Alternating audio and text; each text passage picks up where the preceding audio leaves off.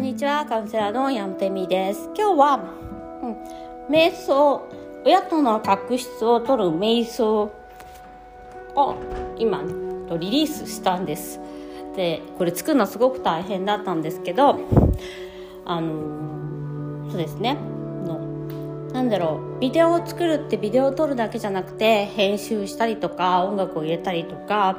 プラットフォームいわゆる Vimeo とかですね。売る場合はね YouTube に置いちゃいけないんですよ。だから Vimeo の契約をしたりとかですね。あと音声だけも入れたかったんで音声も録音して音声の編集もしてそしてなおかつ PDF っていうワークシートも作りました。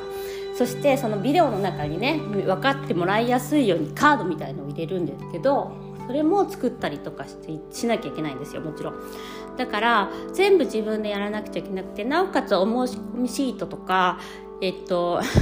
あとその瞑想を説明するサイトのなんか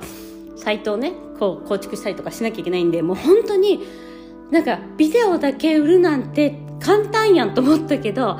まあ、めっちゃ大変なんだなと思いました。自分一人でもやってるっていうのもあるしあとなんかこうこういうふうにこだわりたいみたいなのもあったんですよ。今回あのビデオ作った時に音声だけも絶対、えっと、配布したいなっていうのがあってなぜならやっぱり何度も何度も聞いてもらってすごく効果が高まるものなからなんですね。で親との確執を取るってすごく難しいことでインナーチャイルドではでも瞑想を使うことによってカウンセリングもで瞑想も使ってるんですけどまたねなんか違ったうんその確執の取り方ができるんですよね本当に。でこれ本当カウンセリング中の方にもやってもらったりしていてこれが一番良かったですって言われることが多いんですよね。で今あの配布一人の方あの何人かの方に配布したらやっぱりこれこの瞑想すごいなんか今までいかに親を一人の人間として見ないお母さんはお母さんの人生しかないみたいに思っていたけどやっぱ一人のね女性だし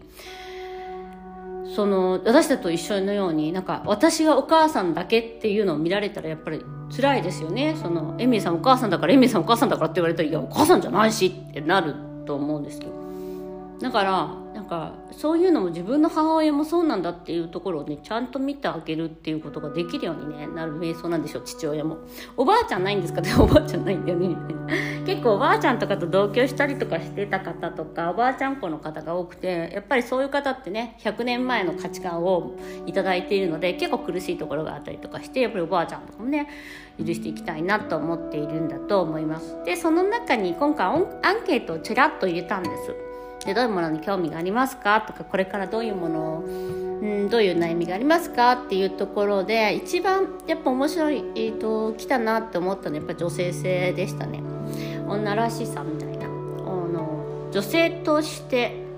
っていうところとお金でした。お金あと起業もあったかな。えっとっていうか自分で女性の自立みたいなまあ、お金女性の自立お金ブロックと女性の自立って結構まあ似てるところがあってですね。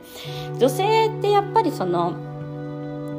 自立できないって思わされてるところがあるんですよね。だから結婚したら安心できるとかあの思わされていて女性はお金が稼げないっていうブロックがあります。でそこでやっぱりその自立したいなって思った時に経済的自立もしたいなって思った時に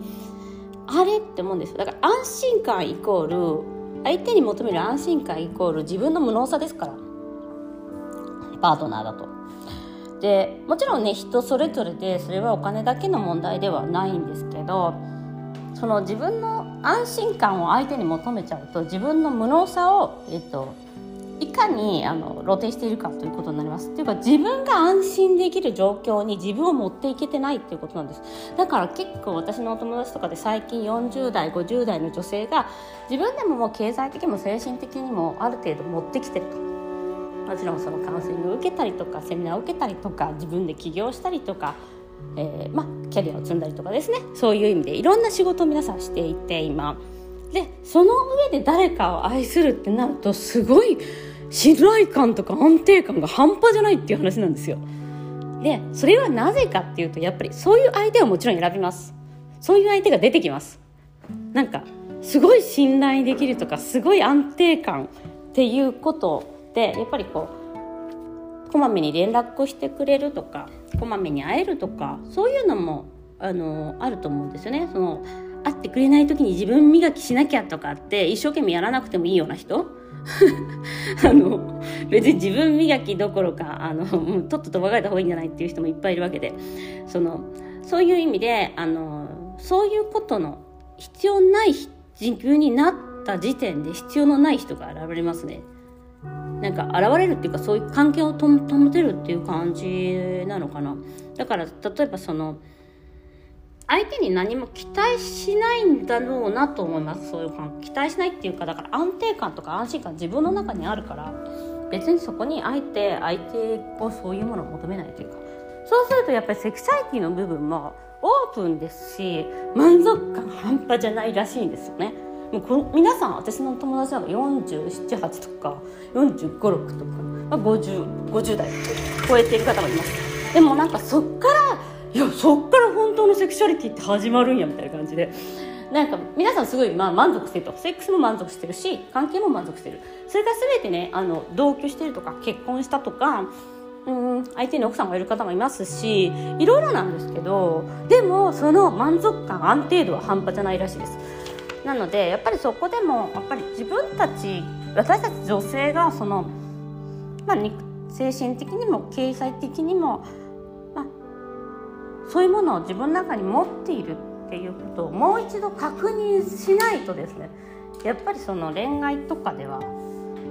相手にない自分にないものがあるからこそ相手にそのないものを求めそして相手もないという ないないもの探しみたいになっちゃうんですね。で時間がない時間がないとかいう人もそうですしだからそこはね本当にあのあるもの探しができる相手って自分のやっぱり成熟度もあるなと思います。あとまああと面白いなと思うのはあのいらないそのパートナーいらねえじゃんっていう人もいますからね。あのそのパートナーって結構私もそうでしたけどこう自分を見つめ返す要因でしかなかったんですよね私の人生においては。自分こういうことがない限りはなんか自分をそういうふうに修行させる道ってなかったっていうか。その子供とか結婚とか。なのでそういう意味でねそのパートナーがいないと絶対ダメとかパートナーにそういうものを求めなくなるからあのいらなくなるんだろうなというか必要ない人ももちろんいるんだろうなと思いますね。パートナーシップみたいなものに憧れますけど皆さんそのねツインソウルみたいな憧れるけどツインソウルは自分ですから。自分自身ですからね。これ間違いないようにしないとね。あの片割れはどっかにいるは半分いないから。自分の中にいるから。ということで今日も、えー、ツインソウル。そしてあのなんだ瞑想についてだな。何について話したああ瞑想をした時のその、うん、アンケート。女性から興味持ってるもののアンケート。私のかあのメルマガを取ってくれる人ね。アンケートについてお話しました。今日もご視聴ありがとうございます。